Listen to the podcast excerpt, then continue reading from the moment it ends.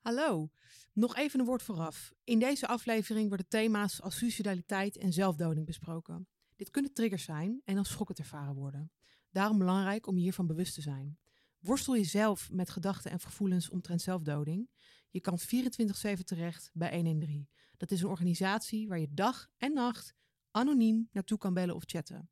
Je kan hen bereiken via 0800 0113 of via de website 113.nl.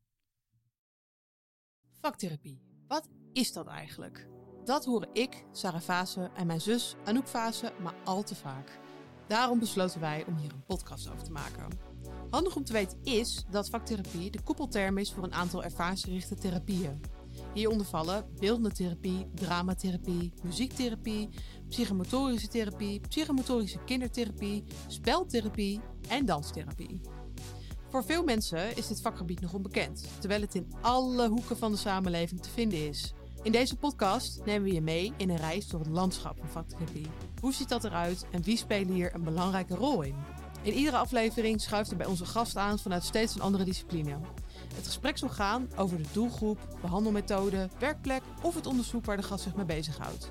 Met voorbeelden uit de praktijk zullen we je kennis laten maken met de wereld van vaktherapie. Dit is Vaktherapie Podcast.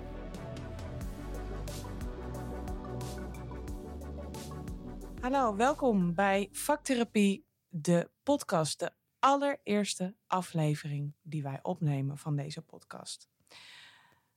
Eventjes ter introductie. Ehm, ik ben Anouk Vase, dramatherapeut. En ehm, ik zit hier met mijn zusje Sarah Vase, beeldendtherapeut.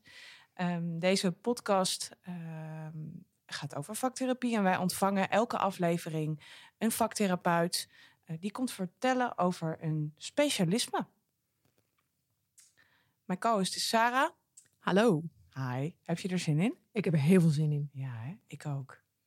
Heel leuk. En we zitten hier niet um, alleen met z'n tweeën, we zitten hier met z'n drieën. Ja, want bij ons zit Marjan Helmich. Hallo. En Marjan is begonnen als beeldend therapeut in de justitiële jeugdinrichtingen. Uh, daarna is zij gaan werken bij, uh, de PP, bij het PPC van het B in Zwolle. En nu werkt zij als beeldend therapeut bij Tactus Verslavingszorg. Hallo. Welkom in de podcast. Dankjewel. Heel fijn dat je er bent. Um, eens even kijken. Um, hè, vandaag zijn we bij jou om te gaan praten uh, over jouw onderzoek Hoe Verder. Dat uh, gaat over um, hè, de problematiek van vrouwen die hun uh, kind hebben gedood um, en de behandeling daarvan. Hè, daar heb jij een onderzoek naar gedaan. En ja, ja deze aflevering ja, gaan we daar verder in duiken. Hè, over dit ja, zware, maar wel intrigerende onderwerp, al zeg ik het zelf. Um, ja, geen lichte kost.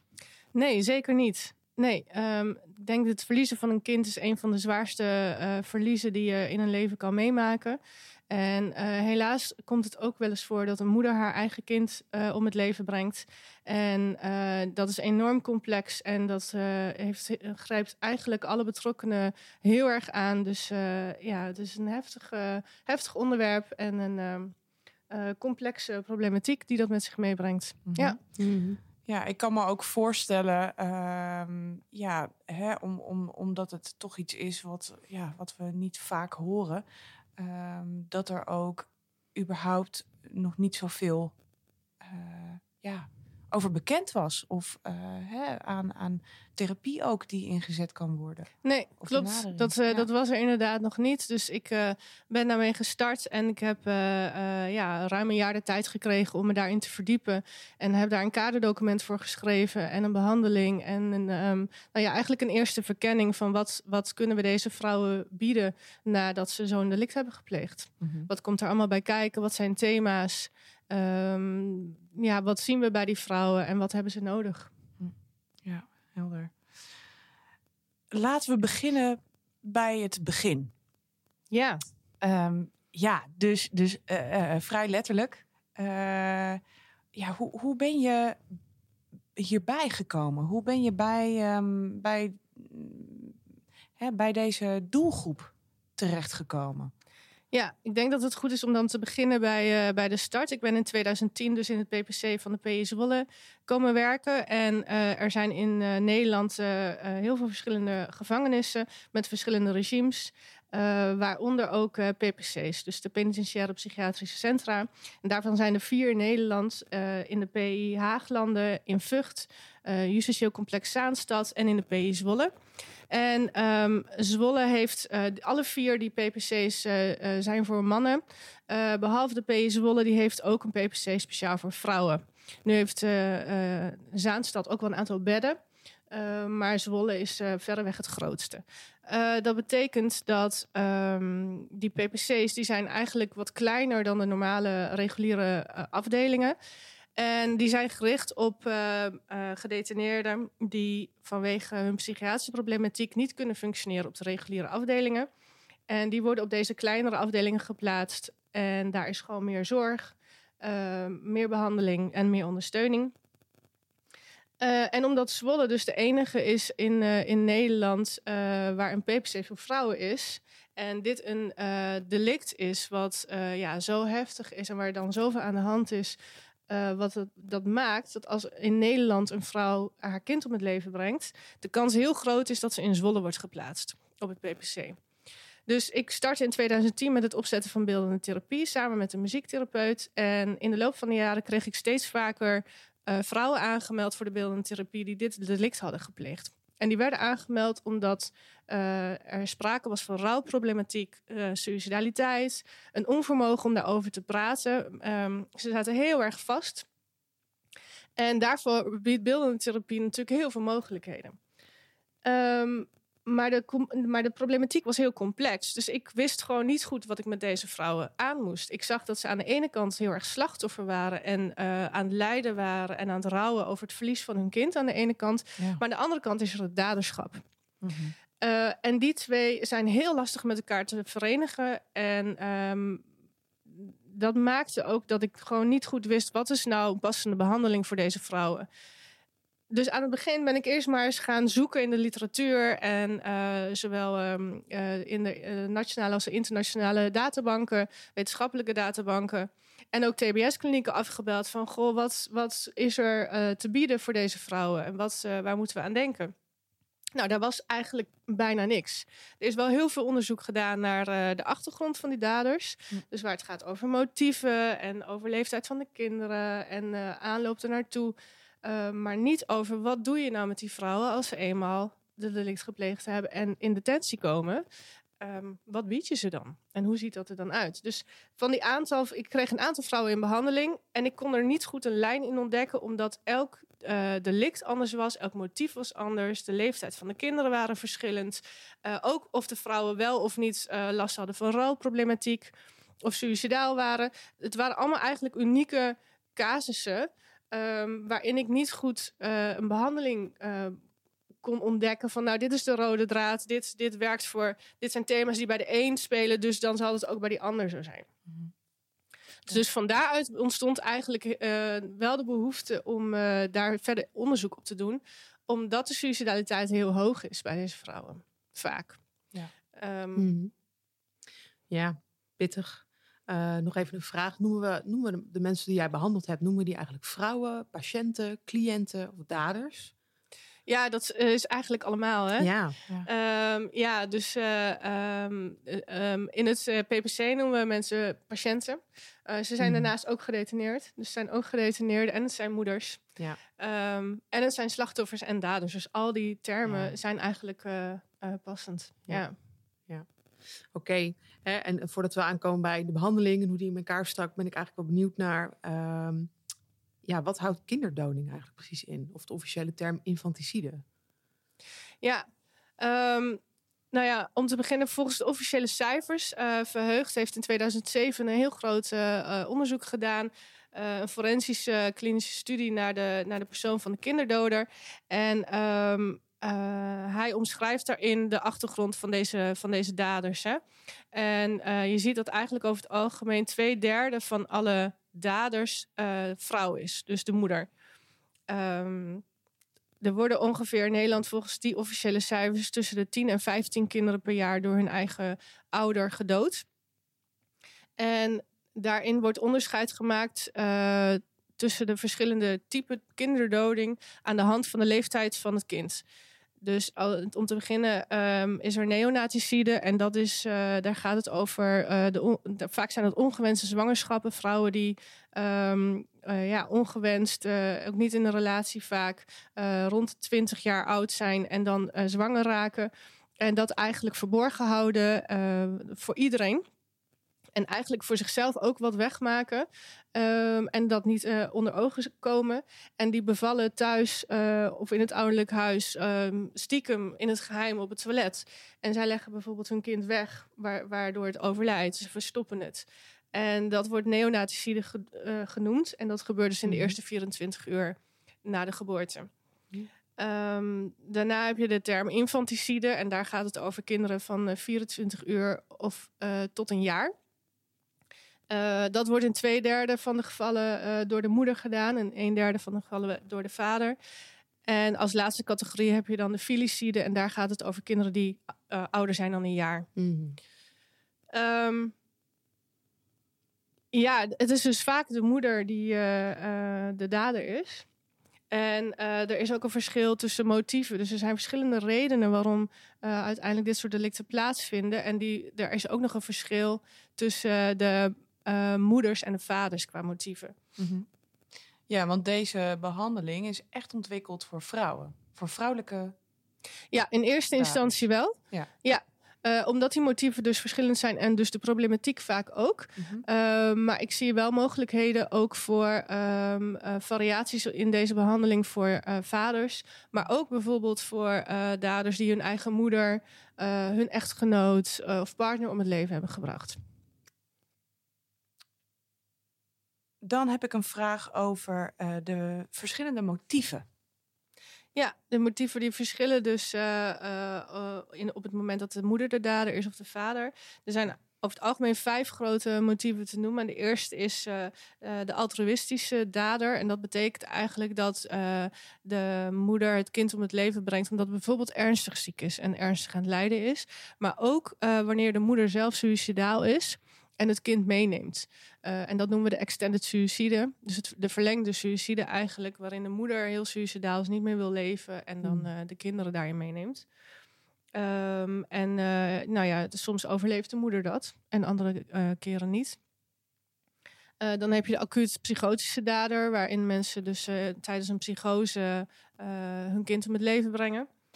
Uh, de doding van het ongewenste kind is een motief. En daar gaat het vooral over die, uh, die neonaticide die ik net noemde. Dan is de zwangerschap uh, aan zich is al ongewenst.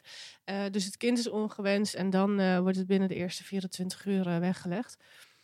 Um, en die laatste twee motieven worden vaker door, door de vader, ehm, zijn vaak motieven van de, van de vader. en daarbij is het eerste de onbedoelde filicide. En daar gaat het over uit de hand gelopen kindermishandeling dus dan uh, is het niet met opzet het vooraf het doel of het plan om het kind om het leven te brengen, maar dan zijn de mishandelingen zo ernstig dat dat uh, de dood tot gevolg heeft. En tenslotte heb je nog het motief van de wraak. En dan gaat het bijvoorbeeld over echtscheidingen en uh, voogdijzaken. Of het, uh, dat, dat de man uh, niet kan verdragen dat hij verlaten wordt. En dan denkt ze, ja, als, je, als ik de kinderen niet krijg, dan jij ook niet. Ja. Dus daarin zijn die motieven verschillend. Mm -hmm. Ja. ja. Ja, dan ben ik wel benieuwd hè, dat na, na dat, dit, dat het gebeurd is. En wat voor omgeving komen die vrouwen dan terecht? Kan je ons meenemen in dat proces? Ja, ja ook dat verschilt weer. Dus in het geval van die neonaticide, dus vlak na de geboorte, dat kan soms jaren uh, geheim blijven. Dus ik heb al vrouwen in behandeling gehad die in de loop van die jaren twee of drie van de kinderen had gekregen en weg had gelegd. En die op een gegeven moment komt dat uit, of die kinderen worden dan toch gevonden. En dan worden die vrouwen opgepakt en komen ze in het, uh, in het proces terecht. Maar in die andere gevallen um, wordt de vrouw vaak binnen 24 uur uh, na delict opgepakt. En uh, wordt zij naar een politiecel geplaatst of naar het ziekenhuis. Want dat gebeurt ook nogal regelmatig. Dat vrouwen dus een suïcidepoging doen die ze overleven. En naar het ziekenhuis worden gebracht. En eigenlijk binnen, binnen enkele dagen, in korte tijd, wordt ze dan naar het PPC gebracht. En um, daar wordt, uh, nou ja, wordt ze opgevangen, is er extra zorg, wordt suicidaliteit ingeschat. Um, dan wordt ze ingesteld op medicatie, krijgt ze behandeling en structuur en ondersteuning. die ze nodig heeft. Ja. En hoe verhoudt, hoe verhoudt dat verloop zich eigenlijk met het rouwproces waar deze vrouwen in komen? Ja, wat ik gezien heb van de vrouwen die ik in behandeling heb gehad. Dus ik heb eh, in, in de loop van de jaren, ik denk ongeveer, nou, 14 vrouwen eh, in mijn therapie gehad die eh, voor kinderdoding eh, zaten. Ehm, zie je dat bij de, de neonaticide is er al niet echt een band opgebouwd met het kind. Hè? Dus er is een zwangerschap die ongewenst is. En het kind is direct ehm, na de bevalling weggelegd. Dus daar is niet een band of een lange tijd van verzorging geweest. Maar Hmm. in die andere gevallen waarin het kind ouder is, eh, zie je juist dat eh, de vrouwen daar ehm, nou, gewoon zoals een moeder alle zorg en aandacht eh, 24 uur per dag voor dat kind heeft gehad. Ehm, en, en dat hoe ouder het kind, hoe langer je dus een band hebt opgebouwd, eh, dat het rouwproces ook veel heftiger is. Dus daar is gewoon een heel groot verlies Mhm. op dat moment. Dus ook daarin verschilt de leeftijd van het kind en het motief in hoeverre er sprake is van rouwproblematiek. En wat volgens mij ook, eh, hè, wat ik teruglas in het onderzoek, eh, in de beschrijving van de context, dat, ehm, nou ja, dat, dat, dat het rouwproces in zo'n gevangenis, eh, of in gevangenschap zal ik het Ja. noemen, in detentie, Ja. ehm, dat dat, dat, dat ja, ook weer bepaalde ehm, dingen die bij een, een gewoon, tussen haakjes, rouwproces Mhm. horen, dat die er niet zijn. Zoals Ja. eh, een, een afscheidsmoment, hè, een, een, een rituele. eh, Ja. hè, ze worden eigenlijk ja, weggehaald uit, eh, ja, uit die situatie waarbij als je iemand verliest, eh, ehm, ja, die, die daar wel bij komen. Hè, dat Ja. je afscheid neemt, dat die rituelen er zijn. Ja, klopt. Ehm, Klopt. Dus, eh, eh, dus ik zag ook dat het eh, rouwproces heel erg anders verloopt. Ten eerste al omdat eigenlijk 90% van deze vrouwen heeft nog nooit, is nog nooit in aanraking geweest met justitie. Hm. Dus zo'n gevangenisomgeving is een totaal nieuwe situatie waarin alles van de een op de andere dag anders is. En ja, en alles moet wennen. Eh, dus alles, er, wordt, er is enorm veel structuur, er zijn heel veel regels, er worden dingen voor je bepaald. eh, wanneer je naar buiten mag, wanneer je eet, wanneer de deur open gaat, wanneer de deur dicht zit. Eh, dus dat is een hele nieuwe situatie waarin je geplaatst wordt. die heel ver afstaat van de thuissituatie waar ze, waar ze uitkomen. Dat betekent ook voor het rouwproces dat normaal gesproken op het moment dat je dus iemand verliest eh, uit je gezin, je geconfronteerd wordt met de afwezigheid van diegene. Dus, dat is, dus de stoel blijft leeg, het bed blijft leeg, de kleertjes die niet meer gedragen worden. Maar in detentie heb je die confrontaties niet. En ehm, hoe, hoe zwaar en dan hoe lastig die confrontaties ook zijn, ze zijn voor het rouwproces en voor de realisatie van het onder ogen zien dat dit een eh, onomkeerbaar is en dit het een blijvend verlies is, zijn ze wel nodig. Dus je ziet eigenlijk dat het rouwproces ehm, stagneert en dat het, een, ehm, dat het besef en het eh, doorvoelen van het verlies vooral een cognitief proces is. Dus mensen moeten bedenken, moeten bedenken dat het kind er niet meer is in die thuissituatie. In plaats van dat ze daar in levende lijven de confrontaties mee hebben in de thuissituatie, wat je normaal gesproken wel zou hebben. Mhm. Dat is één kant ervan. De andere kant is dat ehm, dit zijn gevoelige delicten, het zijn mediagevoelige delicten. Eh, en vrouwen doen heel erg hard hun best om geheim te houden voor hun medepatiënt of medegedetineerde dat zij voor dit delict zitten.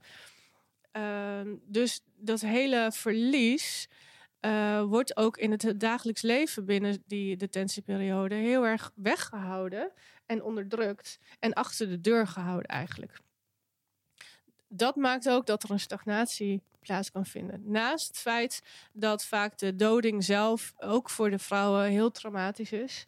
Ehm, eh, wat kan leiden tot PTSS. En op het moment dat het eh, terugdenken aan de doding zelf zo traumatisch is eh, dat mensen dat liever vermijden, wat de PTSS eh, doet, dan stagneert ook het rouwproces. Oké, dus we, hebben, we begrijpen nu wat, eh, hoe het verloop is van... oké, wat gebeurt er van delict tot detentie... en hoe verhoudt zich dat tot het rouwproces? Eh, ik ben nog wel even benieuwd naar de achtergrond van deze vrouw. Want je gaf net een introductie over hè, de verschillende soorten kinderdoding. Mhm. eh, en welk type dader daarbij hoort. Mhm. Maar kan je een voorbeeld geven wat, van een verhaal van, eh, van een dergelijk dader? Ja, nou ja, eh, dus wat ik al zei, Verheugd heeft in 2007 daar dus uitgebreid onderzoek naar gedaan. En dus dat bijvoorbeeld 90% nog nooit met justitie in aanraking is gekomen. Maar ook eh, dat een heel groot gedeelte geen verdovende middelen gebruikt. Ehm, maar dat het overgrote deel wel leidt aan een as 1 en of een as 2 stoornis. Dat er vaak sprake is van hechtingsproblematiek. En dat eh, in het jaar voorafgaand aan de doding eh, vaak ook eh, sprake was van gezinstraumata. Zoals bijvoorbeeld een scheiding of een langdurige ziekte van een gezinslid. Huwelijksproblemen of mishandelingen. Dus ehm, eh, voorafgaand aan de doding is er dan al wel heel veel aan de hand. Ehm, waarbij het wel zo is dat, eh, wat je ook vaak in de media leest, dat eh, bijvoorbeeld de buren eh, dan reageren op het, op het delict en zeggen van nou, het was een heel gewoon gezin, nooit wat aangemerkt, nooit wat aangezien en dan gebeurt dit ineens in deze woonwijk. Ehm, bij de vrouwen die vanuit een psychose hun delict hebben gepleegd, eh, die worden dus binnen zo'n PPC opgenomen. Die worden ingesteld op medicatie. Die krijgen de juiste zorg en behandeling, waardoor zij eh, stabiliseren en die psychose eh, naar de achtergrond verdwijnt. Maar daarmee neemt het besef toe van het delict dat ze gepleegd hebben. Dus daarmee beseffen ze wat ze hebben gedaan en hoe onomkeerbaar dat is. En daarmee neemt de suicidaliteit toe. Dus, dus ook al ben je aan het behandelen op die psychose, ja, met de realisatie en het besef van ik, eh, wat, wat ze gedaan hebben, zie je dat ze heel erg suicidaal worden. Mhm. Ja, Ja. dus het een gaat naar de achtergrond, maar het ander komt dan op de voorgrond. Ja. Dus dan, dan verschuift eigenlijk de Ja. problematiek die dan eh, Ja. actueel is, die, die actief is, moet ik het misschien zo stellen. Ja. ja. Oké, dus we, zijn nu, hè, we hebben nu uitleg gekregen. We begrijpen nu beter hoe de problematiek in elkaar steekt. Wat de achtergrond van deze vrouwen is. ehm, en in wat voor situaties ze eigenlijk komen als zij in detentie zitten. En dat het rouwproces daar ook behoorlijk door beïnvloed wordt. Eh, met ernstige gevolgen ook, als ik het zo hoor. Eh, dan ben ik eigenlijk benieuwd naar, in je onderzoek beschrijf jij drie kerntaken van jouw behandeling. Mhm. Dus ik zou het sprongetje daar naartoe willen maken. Kan je daar wat over vertellen?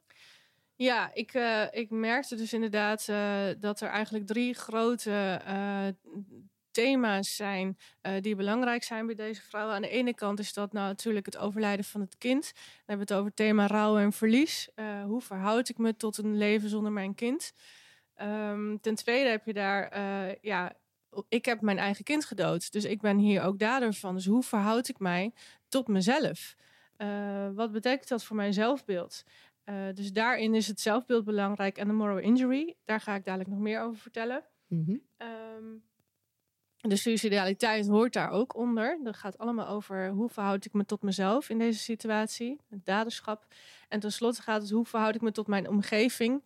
En daar gaat het om eh, zowel de detentieomgeving als de nabestaanden, de familie eh, en de toekomst. Dus dat zijn de drie belangrijke thema's die in de behandeling eh, naar voren komen. Eh, waarbij eigenlijk het vonnis een hele belangrijke is. Dus het duurt ongeveer gemiddeld een jaar tot, vanaf het moment dat het delict gepleegd wordt, totdat het eh, vonnis wordt uitgesproken. Ehm, en in die eerste fase is de, vooral de rouw en ehm, verlies belangrijk en de coping. Dan gaat het over hoe functioneer je onder stressvolle omstandigheden. Ehm daar, hè, dan gaat het ook over de suicidaliteit. Daar is contact heel belangrijk. Contact met de hulpverleners binnen de, binnen detentie, maar ook eh, ehm, de nabestaanden en familieleden. En eh, na het vonnis eh, wordt het belangrijk van ja, hoe verhoud ik me ook tot mezelf? Dus wat zegt ehm, de uitkomst, het vonnis, eh, hoe dat beoordeeld wordt, hoe mijn gedrag en hoe het delict beoordeeld wordt, in hoeverre ik daartoe toerekeningsvatbaar ben verklaard, in hoeverre psychiatrische problematiek daarin een rol heeft gespeeld of context, contextfactoren. Eh, en dan kan ik betekenis gaan geven waar het gaat over schuldvragen, bijvoorbeeld voor mezelf, mijn zelfbeeld eh, en voor de toekomst. Zo, Ja. dat zijn behoorlijke thema's. Ja. ja. En ik hoorde je net een term noemen wat denk ik de meeste mensen eh, niet kennen. Nee. Eh, moral injury. Ja. dat klopt. Ja, moral injury is eigenlijk uh, vrij vertaald een, uh, een, morele verwonding of een morele beschadiging. Het is een vrij nieuwe term en die komt uh, voor het eerst is in de krijgsmacht ge gebruikt. die komt vanuit Amerika in 2004. Um, ehm, en het gaat, moral injury is eigenlijk een beschadiging die je oploopt in een situatie die heel erg, nou, die bijvoorbeeld levensbedreigend is, of waar echt uh, een heftige situatie waarin je handelt op een manier die in strijd is met jouw eigen normen en waarden of je morele kompas die je tot nu toe voor jezelf had opgebouwd. We hebben allemaal van jongs af aan leren wij uh, een soort moreel kompas aan. Dat gaat over normen en waarden. Hoe verhoud ik mij tot mezelf, tot de mensen om mij heen, tot situaties uh, die ik in het leven meemaak. Wat is daarin uh, gepast gedrag? Wat zijn daarvan de consequenties? Wat vind ik daarin belangrijk? En hoe gaat dat in goede harmonie met elkaar? Um, dat morele kompas hebben we allemaal. En bij de ene is die wat sterker ontwikkeld dan bij de ander. Um, maar op het moment dat er dus iets plaatsvindt uh, wat zo in strijd is met het kompas wat je tot dan toe hebt opgebouwd, dan ontstaat er eigenlijk een soort existentiële crisis. En um, het is niet voor niks dat het vanuit de krijgsmacht uh, komt. Want daar um, hebben mensen natuurlijk te maken met situaties van leven op dood. Bijvoorbeeld hè? Uh, oorlogssituaties waarin hele ernstige uh, dingen gebeuren. Um, en waarin mensen bijvoorbeeld ook PTSS oplopen. En een posttraumatische stressstoornis. maar ook moral injury. Dus het grote verschil tussen PTSS en moral injury is dat bij PTSS staat de angst centraal. Uh, die dan ook behandeld wordt. Maar bij moral injury is dat de schuld- en de schaamtegevoelens. En uh, die kunnen minstens zo heftig zijn. Dus die leiden ook tot, uh, tot piekeren, tot vroeging, tot zelfhaat, um, tot suicidaliteit. mensen weten niet meer hoe ze zich moeten verhouden tot zichzelf. Dus het hele kompas is van slag en daardoor staat ontstaat die existentiële crisis. Dus ik raakte in aanraking met die term en met de, die achtergrondinformatie erover. Ik heb mensen gesproken daarover. En toen dacht ik, ik zie ditzelfde eigenlijk bij deze vrouwen. Want het merendeel van die vrouwen heeft tot het delict met alles wat ze in zich had geprobeerd te zorgen voor deze kinderen. En ze zijn daarin eigenlijk um, niet adequaat genoeg geweest in het uh, hanteren van de stress die ze ervaarden. Waren niet in staat tot een gezonde coping. En um, uh, waren vaak ook eenzaam, hadden het idee dat ze er alleen voor stonden. En niet in staat om daarvoor hulp te vragen of te signaleren hoe slecht het eigenlijk met ze ging. En komen dan in zo'n situatie uiteindelijk tot een dergelijk delict. Wat totaal niet past bij uh, hoe ze zichzelf uh, zien en wat ze tot dan toe gedaan hebben. Dus dat daderschap en dat slachtofferschap, um, dat zijn twee thema's die heel lastig te verenigen zijn, waardoor dingen ook stagneren. En die moral injury bood daarvoor een kader. Die uh, maakte begrijpelijk wat daar gebeurde. En de moral injury biedt ook, uh, uh, daar zijn ook al behandelmethodieken en technieken en werkvormen voor um, ontwikkeld. Ja, ja. En je noemt net PTSS en moral injury. Kan iemand ook beide hebben? Ja, dat kan. Uh, er is ook een overlap wat betreft uh, gedrag en problematiek. Mm -hmm. um, uh, maar er is dus een wezenlijk onderscheid, omdat je de PTSS, die zou je bijvoorbeeld met EMDR wel, vaak wel effectief kunnen behandelen. Uh, maar daarmee nemen de schuld- en schaamtegevoelens niet af. Dus de angst wordt wel behandeld daarin. Maar um, de schuldgevoelens van hoe leef ik met mezelf, met wat ik gedaan heb, die worden daar niet in behandeld. Daar zijn weer andere technieken voor nodig. En wat betreft de behandeling, uh, misschien is het een goed moment om daar uh, om, om een brug te slaan naar uh, het thema behandeling. Um, laten we beginnen bij wat is beeldende therapie? Wat verstaan we daaronder? Ja, ja, uh, nou ja, beeldende therapie valt onder de vaktherapieën. Er bestaat dus ook muziektherapie, dramatherapie, psychomotorische therapie en uh, beeldende therapie. En uh, wat die vaktherapieën met elkaar gemeen hebben, is dat ze mensen in de, met werkvormen in een beweging zetten en in het handelen. Um, en daardoor spreken we eigenlijk drie dingen aan. Dus het denken, het voelen en het doen. Het gaat over gedrag, het gaat over gevoelens die je ervaart en over het denken. En daarmee uh, onderscheiden ze zich van de normale gesprekstherapieën.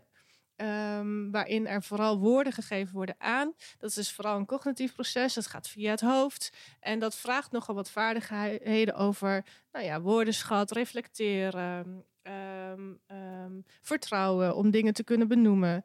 En nou, dat, is, dat is natuurlijk heel goed dat, uh, hè, voor therapie. Maar voor heel veel uh, problemen en voor heel veel mensen uh, is dat niet altijd toereikend. En daarvoor zijn er andere therapieën ontwikkeld. Um, die, waarvoor mensen die verbaal bijvoorbeeld uh, wat minder sterk zijn vanwege een UQ uh, of vanwege psychiatrische problematiek, of omdat het te heftig is of te, te zwaar om het erover te hebben, zijn daar andere therapieën voor ontwikkeld. En bij beeldende therapie maken we gebruik van allerlei beeldende materialen. Het gaat over tekenen, schilderen, boetseren. Maar ook, uh, ik maak ook collages achter de computer met afbeeldingen, uh, foto's. Dus eigenlijk alles wat materiaal is, kan gebruikt worden. En um, daarin kunnen mensen bijvoorbeeld de mogelijkheid krijgen om emoties te uiten.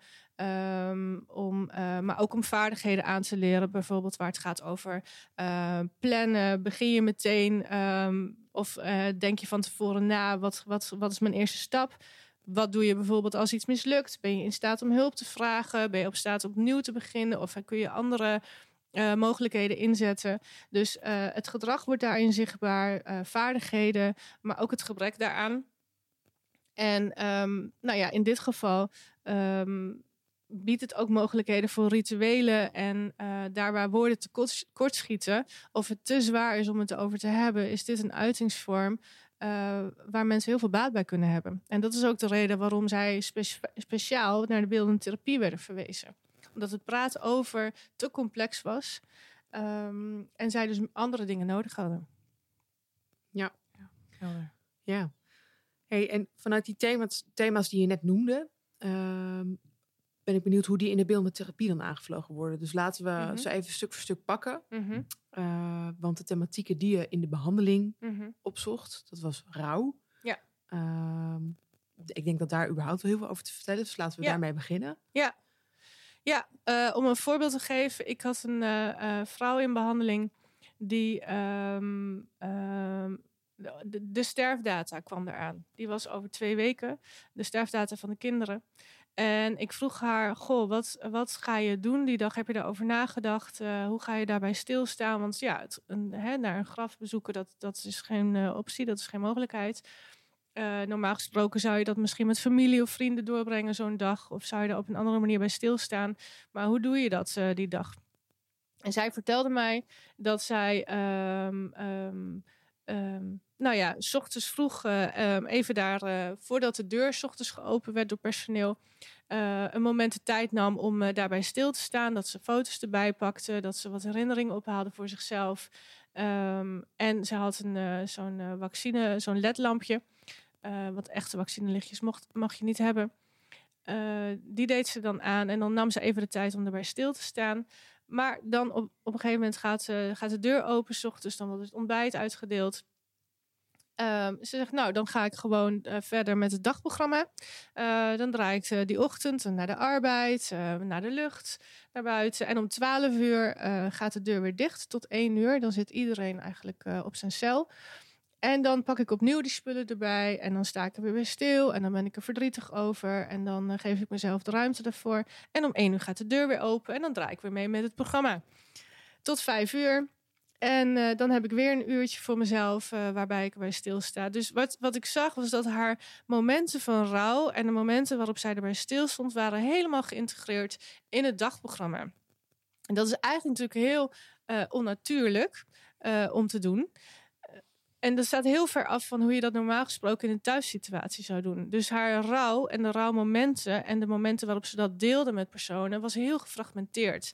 Um, Waarbij het voor haar ook heel belangrijk was dat anderen in haar omgeving, haar medegedetineerden, dat allemaal niet meekregen. En niet door, en, mochten weten dat zij um, daar he, dat delict heeft gepleegd en daarbij uh, bij stilstond. Dus bij de beeldende therapie hebben we bijvoorbeeld uh, uh, dozen gemaakt, uh, houten dozen, waar, waarin ze zelf um, een soort van altaartje mochten maken, waarin ze spullen mochten stoppen, foto's. Maar wat, waarbij het heel belangrijk was dat ze die ook dicht konden doen, omdat er nou ja, ook wel eens andere gedetineerden uh, op je cel komen of naar binnen kunnen kijken of mensen langslopen. Dus het was heel belangrijk voor hun dat zij wel een plek hadden en maakten waarin zij um, um, stil konden staan bij de kinderen, maar wat ook makkelijk af te sluiten was. Dus dat is een voorbeeld van een werkvorm um, waar ze mee bezig gingen in de beeldende therapie. Maar er werden ook bijvoorbeeld van speksteen uh, beelden gemaakt uh, die ze nu op hun cel neerzetten met de naam of de datum. En die ze vervolgens uh, met het idee dat ze, wanneer ze vrijkwamen, dat ze die bijvoorbeeld op het graf zouden zetten. Ja, dus dat zijn wel voorbeelden van wel werkvormen die we in de beeldende therapie hebben, hebben gedaan. Het lijkt me echt ontzettend ingewikkeld om zo met twee gezichten um, rond te moeten lopen.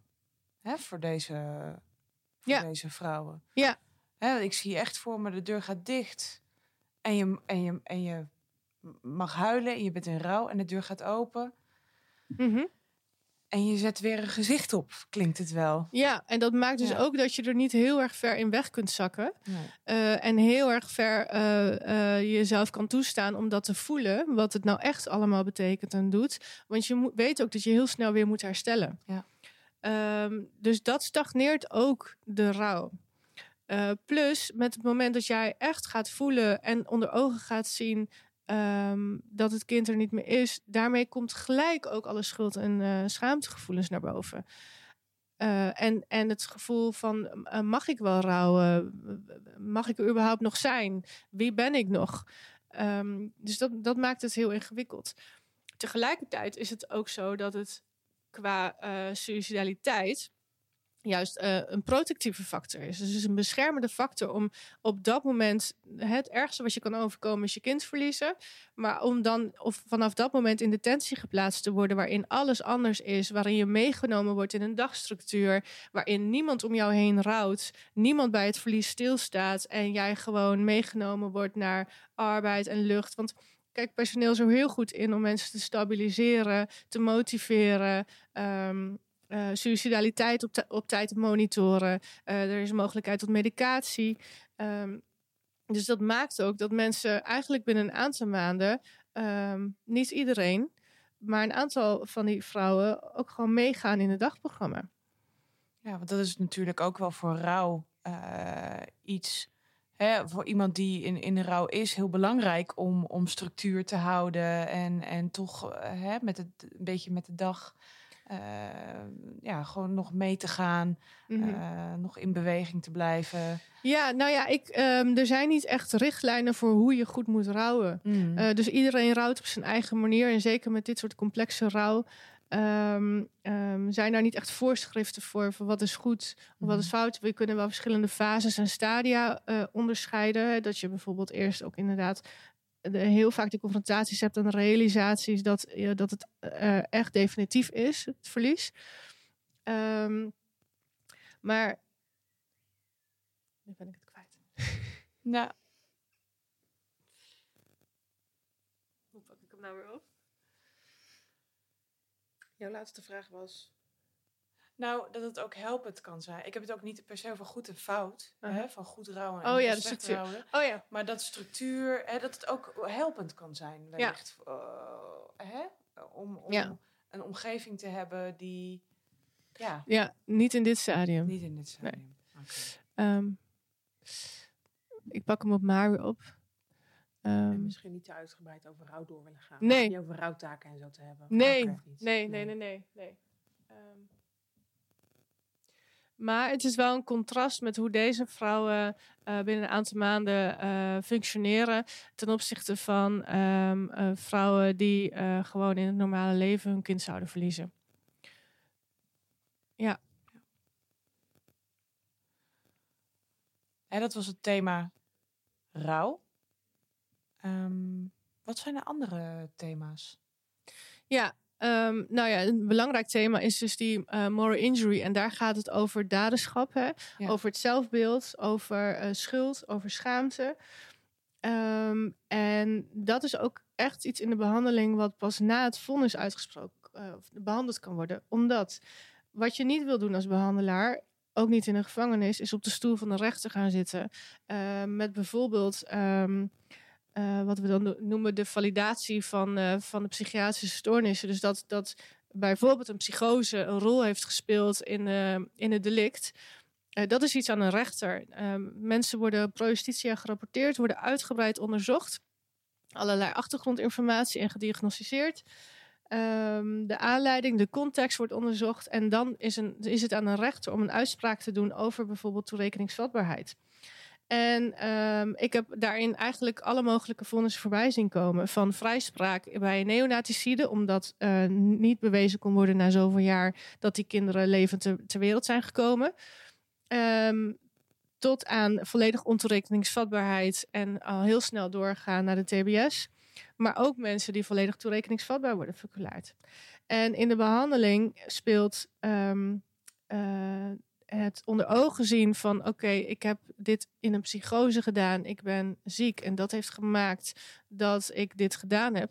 Uh, voor de betekenisgeving en het zelfbeeld is dat heel belangrijk om daarin mee te nemen uh, voor deze vrouwen. Ja, en dan ben ik ook heel benieuwd naar hoe vlieg je dat dan aan in beeldende therapie? Ja. Want het is een complex onderwerp wat ja. je aangrijpt. Hè? Ja. Hoe kan iemand onder ogen komen dat hij, dat hij zoiets in een psychose heeft gedaan? Mm -hmm.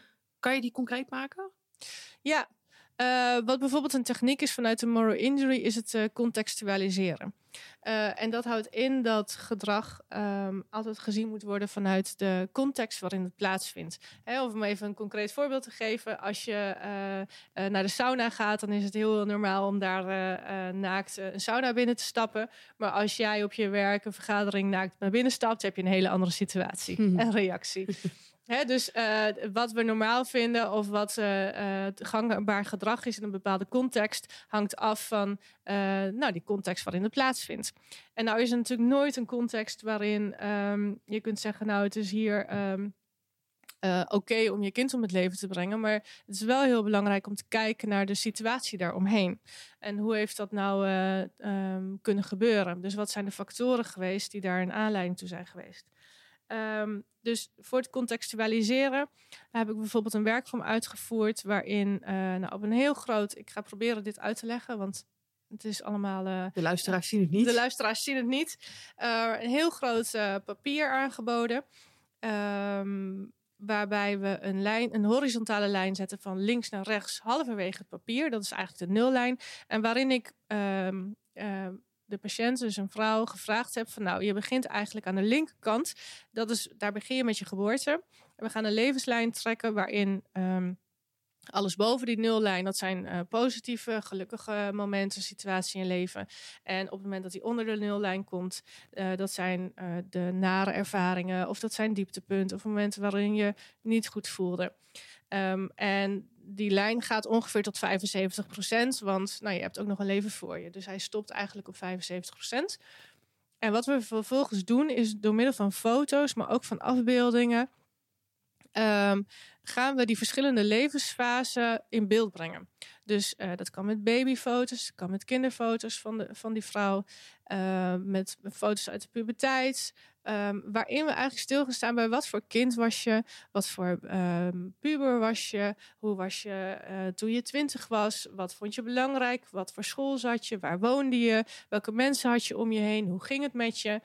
En nou ja, in dit geval bij deze patiënt zag je eigenlijk dat zij een lijn tekende die eigenlijk nou ja, tot uh, tien jaar geleden altijd boven die nullijn had gezeten. Best wel een gelukkige jeugd gehad en uh, prima.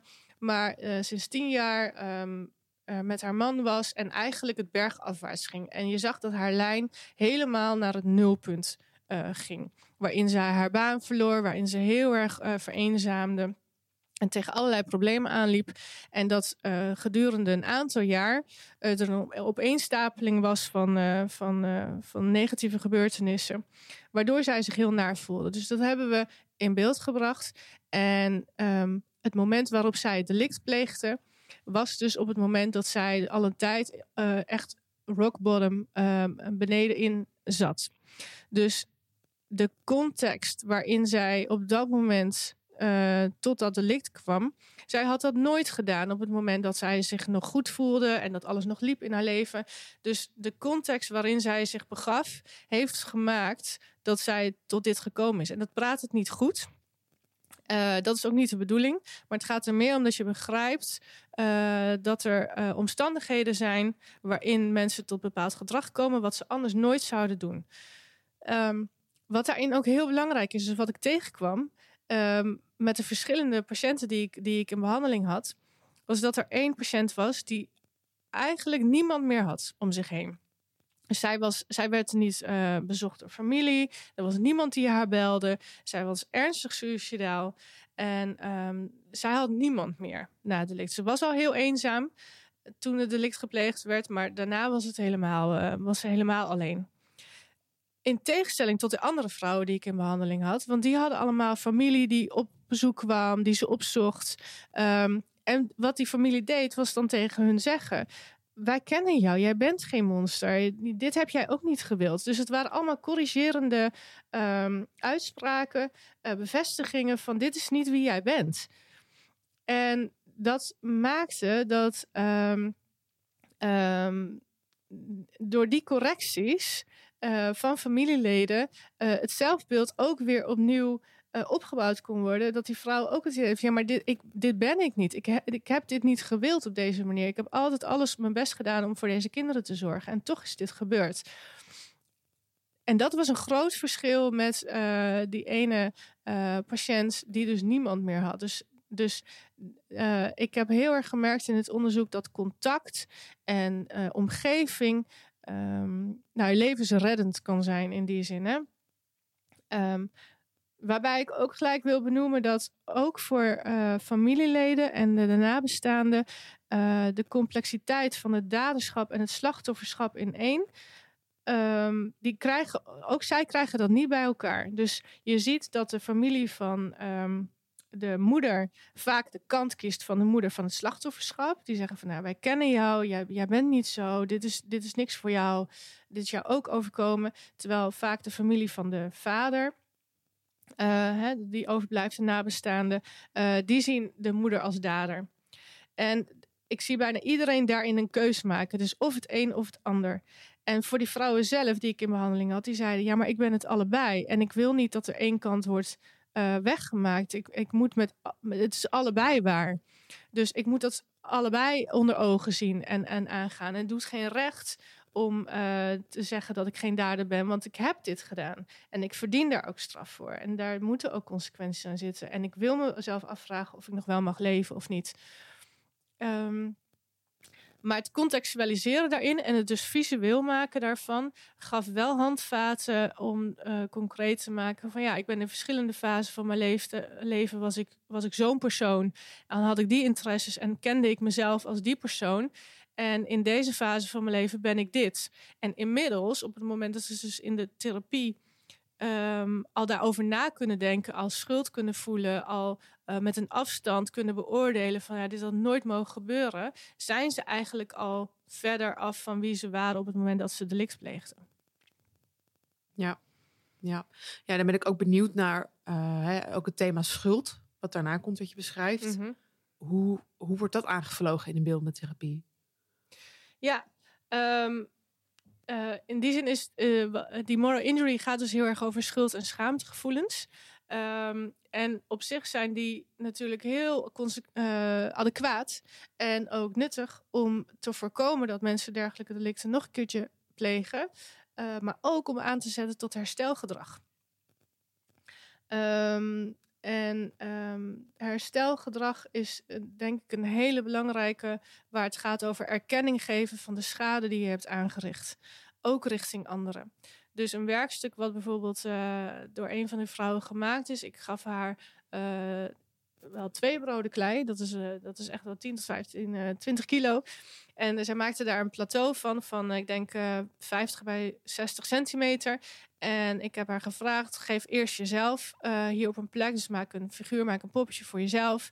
En ga daarnaast alle mensen die jij beschadigd hebt met dit delict, geef ze een plek. Dus laat ze er zijn.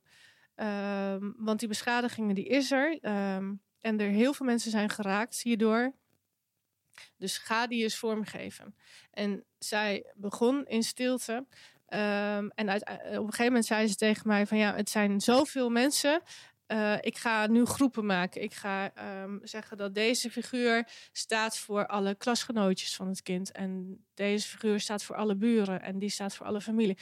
Zo maakt ze dus een aantal figuren uh, waarbij ze ook um, um, uh, blauw, of heel veel blauwe tranen, heel veel blauwe verf, verdriet toevoegde. en, en daarbij in de therapie stilstond bij: ik heb ik heb hiermee heel veel mensen beschadigd. Um, en ik vroeg haar op een gegeven moment, uh, nou, we, we, waren het aan het nabespreken. Um, wie is nou wie en hoe was dit om te maken? En toen zei ik, maar ik mis nog, uh, nog, nog één iemand.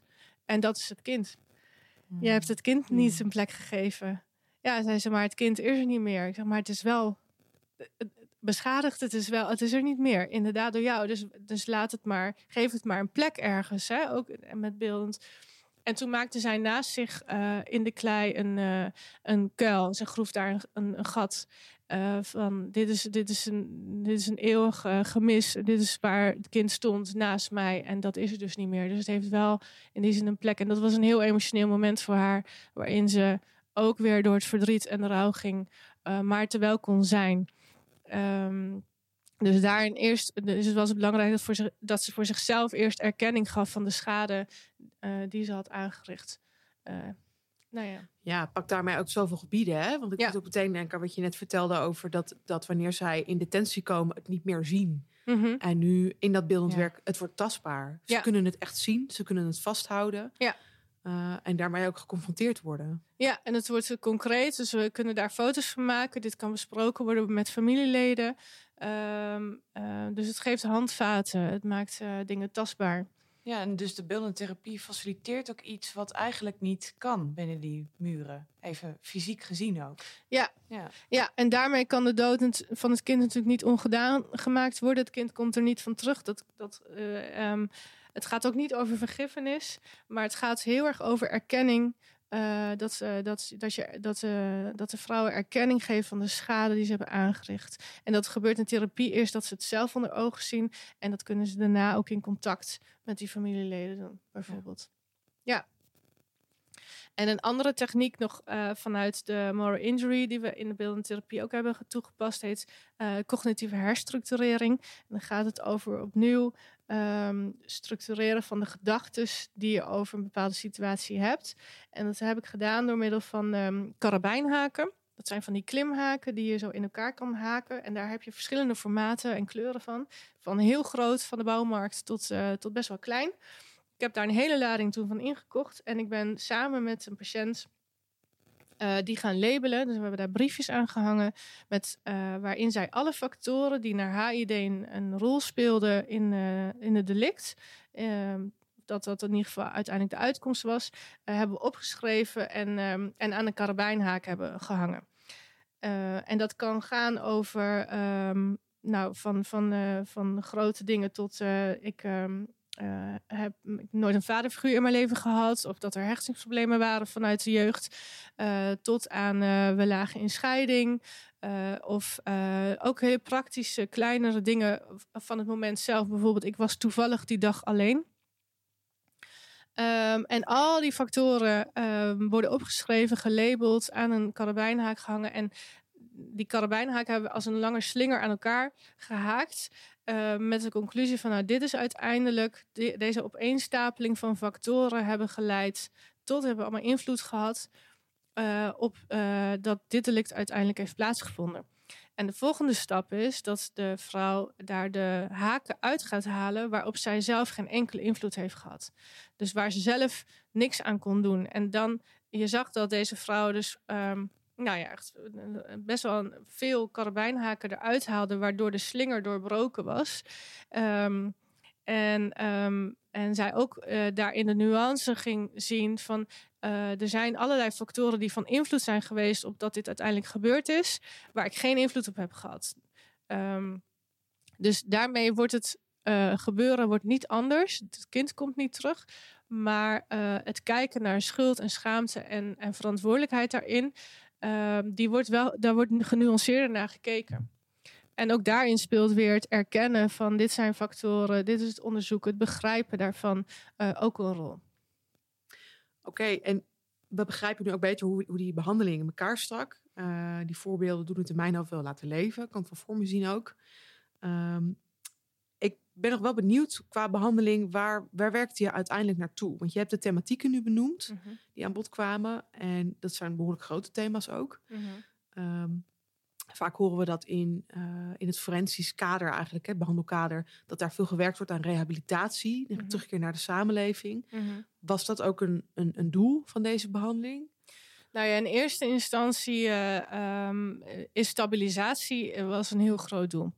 Uh, dus het, uh, zodat de suicidaliteit afnam, dat, uh, dat mensen konden praten, dat ze een plek hadden om hun verhaal kwijt te kunnen, om mm. aan de slag te kunnen gaan met de problemen waar ze mee zaten. de stabilisatie binnen die detentieperiode is een hele belangrijke. Um, en daarnaast de handvaten bieden voor de thema's die speelden qua daderschap, um, rouw. Uh, dus dus uh, een van de effecten daarvan, wat we ervan geleerd hebben, wat, wat veranderd is, is dat bijvoorbeeld uh, um, erkend werd um, het afscheid nemen van een kind, van iemand die overleden is, is enorm belangrijk. En dat is een kans die je alleen in de eerste weken hebt. Um, en dat kan daarna nooit meer. Uh, en dat is zowel voor de moeder als voor het rouwproces is dat, is dat een hele belangrijke. Dus een voorbeeld daarvan is dat we bij een van die vrouwen die binnenkwam, dat ook gerealiseerd hebben. Dus we hebben haar uh, onder begeleiding uh, de kans gegeven om afscheid te nemen van haar kind. En dat is één voorbeeld. Een ander voorbeeld is dat um, we actief um, familieleden hebben gevraagd om bijvoorbeeld speelgoed of kleding van de kinderen mee, mee te nemen tijdens begeleide bezoeken. En werd dan begeleid door behandelaren. Uh, om die confrontaties te hebben uh, die je anders niet hebt, die je anders thuis ook zou hebben. Dus dat zijn wel um, uh, effecten geweest eh, en inzichten van de behandeling. En um, een gedeelte van deze vrouwen stroomt dus door naar de TBS en daar worden zij verder behandeld op hun problematiek, zodat, dit niet, zodat ze niet recidiveren. Ja, precies. Ja. Ja. Oké. Okay. Um, dan zou ik nu graag de brug willen maken naar, naar uh, hoe het voor jou eigenlijk was om dit onderzoek en deze behandeling uit te voeren. Want het is niet niks. Nee, het, was, het is een heel uh, uh, heftige periode geweest. En um, het was um, heel interessant ook. Om die achtergrond allemaal te lezen, daarover te lezen. ik heb ook heb me gerealiseerd, ik ben geen expert op trauma, ik ben geen expert op rouw. Ik ben breed uh, opgeleid voor een brede doelgroep. Um, dus ik kan dit, uh, ik heb wel trainingen en cursussen gevolgd op deze thema's, maar ik heb een expertisegroep nodig. Uh, dus ik uh, ga gewoon mensen verzamelen om me heen die expertise uh, hebben op een bepaald onderwerp of thema. En die um, zet ik bij elkaar om na te denken over deze problematiek en behandeling en wat daarin passend is. Dus er zat een psychiater in, er zat afdelingspersoneel in. Um, een, een GZ-psycholoog, um, iemand van de geestelijke verzorging van Zwolle. Nou, heel mooi om zo met elkaar samen te werken en na te denken over een passende uh, behandeling die aansluit bij wat er, uh, wat er nodig was. Dus dat is een stuk wat qua, uh, qua onderzoek en ontwikkeling heel interessant was. Maar daarnaast zit natuurlijk het emotionele stuk aan vast. Ik had zelf kleine kinderen in die periode. Mm. Uh, het was erg confronterend met momenten. Um, ik heb erg, ik heb gaandeweg geleerd waar mijn triggers lagen ook. De, de momenten dat ik overvallen werd en, en heel erg geraakt werd. Um, ik heb ook geleerd om dat te parkeren voor dat moment. Uh, om daar op een later moment, wanneer de tijd en de plaats daarvoor was, uh, daar wel uiting aan te geven. Um, en ik heb vanaf de start van het onderzoek, want ik heb dus van Zwolle acht uur per week voor een jaar lang tijd gekregen om dit onderzoek te doen. Omdat zij ook het heel belangrijk vinden dat Zwolle kwalitatief goede zorg biedt voor dit soort specialistische uh, speciale doelgroepen. Um, heb ik ook gezegd, een voorwaarde voordat ik dit kan doen, is dat ik een supervisor nodig heb die mij bijstaat dit jaar. Uh, en die heb ik gevonden. En dat is ook iemand die um, gespecialiseerd was in rouw. En uh, vaktherapeut was, dus in die zin met mij mee kon denken. En dat bood mij en supervisie en ondersteuning, maar ook met wie ik inhoudelijk kon sparren over thema's en behandeling. Dus dat heeft mij wel heel erg geholpen. Ja. Ja, dus daarom ben je, moest je ook wel even nadenken van oké, hoe, ja, hoe zorg ik voor mezelf hierin? En, uh, en, en, wat heb ik nodig eigenlijk op allemaal verschillende vlakken? Ja, zowel professioneel als persoonlijk. Ja, zeker. Want je neemt ook jezelf mee.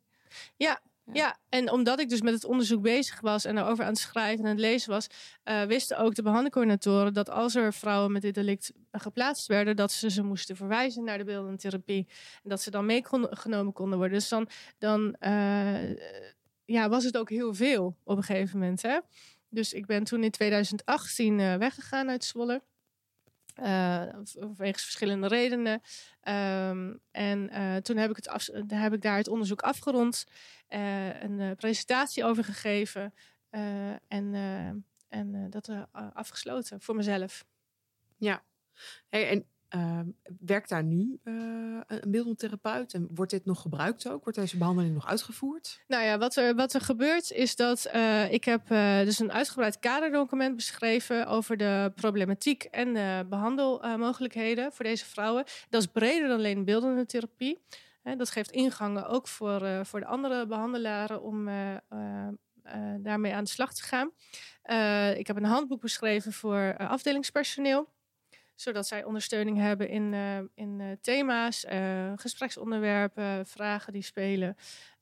daar meer uitleg over te geven. Ik heb alle drie de vrouwenafdelingen toen ook de presentatie gegeven, daarover uitleg gegeven. Dus die zijn daarin getraind. Um, en tenslotte, daarna heb ik ook nog op de Hogeschool Utrecht um, deze presentatie op het gastcollege gegeven. Ik heb gezinsvoogd uh, die presentatie gegeven. Van, vanwege de preventieve, hè, uh, wat dat ook heel preventief kan werken, de inzichten die we hebben opgedaan vanuit het onderzoek. en op dit moment loopt er een groot project vanuit het KFZ, kwaliteitsforensische zorg, waarin de vaktherapieën uh, de interventies en de werkingsmechanismen uh, geïnventariseerd en onderzocht worden en beschreven worden. En daarin wordt dit onderzoek uh, op dit moment ook meegenomen. Zo. Ja. Dat is een hele opzomming. Ja. Ja, en ik denk dat we ook echt wel kunnen stellen dat het wel behandeltechnisch een hele mooie toevoeging is voor in het gevangeniswezen. Ja. En ook maatschappelijk gezien, denk ik. En mm -hmm. daar gaat ook meteen mijn volgende vraag over. Want uh, door je met dit onderwerp bezig te gaan houden en hier een onderzoek naar te doen en een behandeling te ontwikkelen, mm -hmm. kan ik me ook voorstellen, je stort je ook in een maatschappelijk dilemma omtrent mm -hmm. deze doelgroep en de delicten. Um, hoe was dat voor jou en wat heb je daarvan, wat merkte je daarvan? Mhm. Ja, ook daar zitten uh, veel verschillende kanten aan. Um, um, je ziet, die vrouwen werden bij me aangemeld omdat de, de emotionaliteit heel hoog was en de suicidaliteit. En, uh, en daar um, het doel van PPC is onder andere om mensen te stabiliseren gedurende hun detentieperiode. Dus daar was dit een passende, uh, passend antwoord op. Um, suicidaliteit levert ook, uh, vraagt ook veel van personeel. Deze thema's, dit soort delicten, doet ook veel met personeel. Dus het is goed om daar met elkaar aandacht voor te hebben. En um, ook waar het gaat over preventie. Dus ik heb ook wel gemerkt dat um, uh, dit het voor gezinsvoogden uh, nuttige informatie heeft opgeleverd. En ik zou ook zeker uh, mensen willen adviseren, want er zijn veel suicidaliteitstrainingen om suicidaliteit uit te vragen bij patiënten. en hoe doe je dat nu en hoe ga je dat gesprek aan? Dus er zijn ook wel protocollen voor. Um, maar ik zou daar zeker willen adviseren dat als je een moeder voor je hebt die de zorg voor haar kinderen heeft, om te vragen, maar wat gebeurt er dan met de kinderen als jij er niet meer bent? En dat is een uh, wezenlijk andere vraag dan vragen: um, hey, uh, maar als jij er niet meer bent, je hebt nog kinderen, is dat niet een reden om te leven? Um, hè, zou je het niet daarvoor uh, doen? Nee, dat is echt een andere insteek. Dat je je bewust kan zijn van het feit dat er ook vrouwen zijn die suïcide overwegen en ook overwegen om daar hun kinderen in mee te nemen. Dus ik zou ook zeker dat, dat uitvragen. Ja. Ja, Marjan, En voor wat betreft, als ik nog één ding mag noemen. Jazeker. Ik wou ook eigenlijk gaan vragen van... Goh, zijn, we, zijn we nog iets hè, uh, vergeten te benoemen? We hebben een hele reis gemaakt Mhm. eigenlijk... door uh, het onderzoek en de behandeling. Mhm. Um, maar zijn er, nog, zijn er nog dingen die we vergeten zijn... of die jij graag wil zeggen? Nou ja, wat ik me heel erg uh, bewust ben geworden van het onderzoek... is dat um, die, die emoties van schuld en schaamte... Um, juist ook herstelgedrag uh, kunnen bevorderen. En dat dat um, uh, ook heel belangrijk is. En de erkenning geven voor de schade die is aangericht. Um, voor, ook voor nabestaanden heel erg belangrijk is. Dus we zien ook dat het belang van het spreekrecht tijdens rechtszaken wordt wel steeds meer onderkend en uitgebreid. Um, omdat ook uh, slachtoffers, nabestaanden, hun moment willen grijpen om duidelijk te maken van heb je enig idee wat je hebt aangericht, wat je beschadigd hebt en wat je kapot hebt gemaakt en wat blijvend uh, stuk is. En nu is een rechtszaak uh, op zich natuurlijk ook een plek waarin dat juist plaats moet hebben. Maar voor een dader is een rechtszitting ook een hele, um, om verschillende redenen, een hele beladen en belangrijke um, gebeurtenis. Waarin ook besloten wordt over de toekomst. En mensen hebben hele lange tijd in spanning gezeten. En het is ook heftig dat, dat, dat jij daar centraal staat, waar zoveel mensen zijn um, die weten wat jij gedaan hebt. En beoordelen hoe jouw leven eruit gaat zien de komende tijd. En dat wat dat betreft heeft het me wel aan het denken gezet over uh, het rechtssysteem en de, de, de, de plaats van schuld en uh, erkenning van de schade. Want als ik. Um, ik heb twee kleine kinderen en daar hè, gebeurt natuurlijk wel eens dat ze de ene iets stuk maakt van de ander. En dan is het huilen en uh, het speelgoed is stuk. En dan, ja, wat doe je dan? Dan zeg je, kijk, wat je gedaan hebt, nu is het speelgoed stuk. En nu is je broer heel verdrietig en, en, en boos. Um, dus zeg maar sorry. Dus erken maar, hey, ik zie dat ik jou pijn heb gedaan, het spijt me. Um, en ik ga jou helpen om het weer te maken, bijvoorbeeld. Hè? Of ik ga beloven dat ik het ook niet meer ga doen. Dus, dus um, daar waar uh, de schade wordt aangebracht in het contact, uh, leer je ook dat je daar ook herstelt op dat moment. Terwijl nu, op het moment dat uh, een dader een delict pleegt, bijvoorbeeld een moord pleegt, dan wordt hij uit de situatie gehaald, in detentie geplaatst en eigenlijk afgeschermd van de schade die dat oplevert bij alle nabestaanden. Dus um, als er bijvoorbeeld een uitvaart is, waar heel veel mensen op afkomen, die heel veel uh, emoties voelen, uh, hè, die daar met elkaar rouwen en boos zijn. Um, wordt de dader daar niet mee geconfronteerd, want die zit in zijn cel en die heeft een dag als alle anderen in detentie. Dus uh, zeker waar uh, daders um, vaak al een gebrek aan empathie hè, en inlevingsvermogen hebben, want anders kom je misschien niet tot dat soort delicten, worden zij ook niet geconfronteerd met dat soort um, emoties en schade die ze aanrichten, wat ook vervolgens niet de empathie opwekt of het herstelgerichte gedrag bevordert. Uh, en nu zijn er natuurlijk allerlei kanten aan. En, en zijn er natuurlijk zat mensen die uh, als nabestaanden helemaal niet willen dat zo'n dader daar uh, op wat voor manier dan ook bij betrokken is, of bij aanwezig is, of daar iets van meekrijgt. Maar het maakt wel dat ze eigenlijk een soort van beschermd zijn van, van het gevolg van de schade die ze hebben aangericht. En daardoor ook niet gestimuleerd worden tot herstelgedrag. En bij deze vrouwen, en dat maakt deze doelgroep zo specifiek, uh, is dat bij uitstek aan de hand dat zij zowel slachtoffer zijn van, van het grootste verlies wat je kan meemaken, als het daderschap ongeveer het ergste wat je kan doen. En uh, de schade die dat aanricht en hoe leef je dan met jezelf. Dus dat is ook eigenlijk van waar de titel uh, Hoe verder? Hoe dan?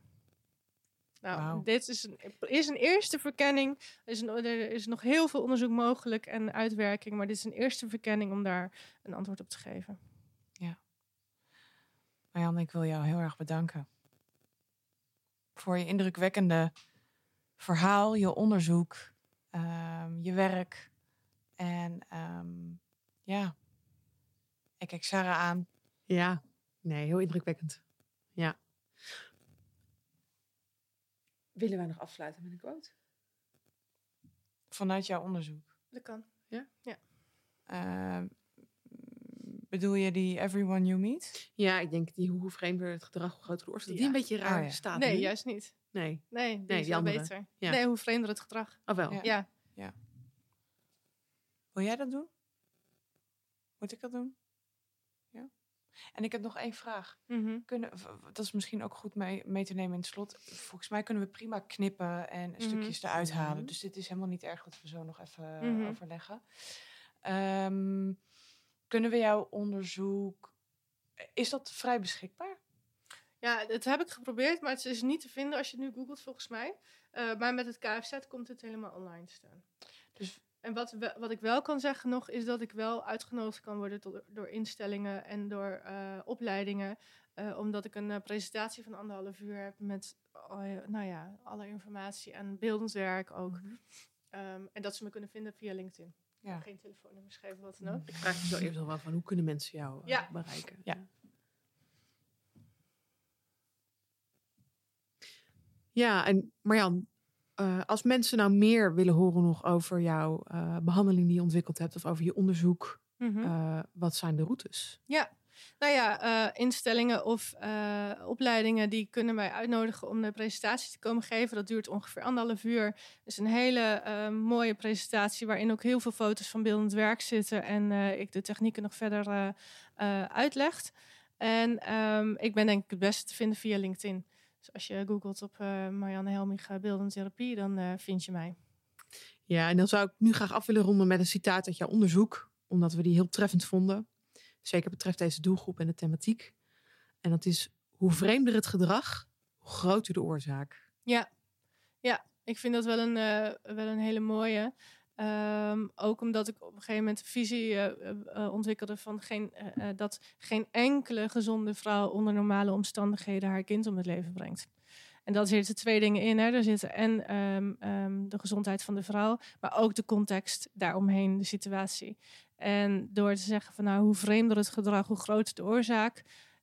Een moeder die haar eigen kind om het leven brengt, is ongeveer het meest vreemde, onnatuurlijke wat je kan doen, wat je kan voorstellen, dan moet daar dus ook wel enorme oorzaken aan de grondslag liggen. Anders gebeurt het niet. Helder. Oké, Marjan, heel hartelijk bedankt dat je bij Jullie deze bedankt. aflevering aan wilde schuiven. Ja, Ja, en wij brengen elke maand een aflevering uit. Dus ehm, vond je dit interessant? Eh, wil je meer horen, andere vaktherapeuten horen? Eh, schroom niet om ons te volgen eh, op je podcast-app. En ehm, graag tot de volgende keer.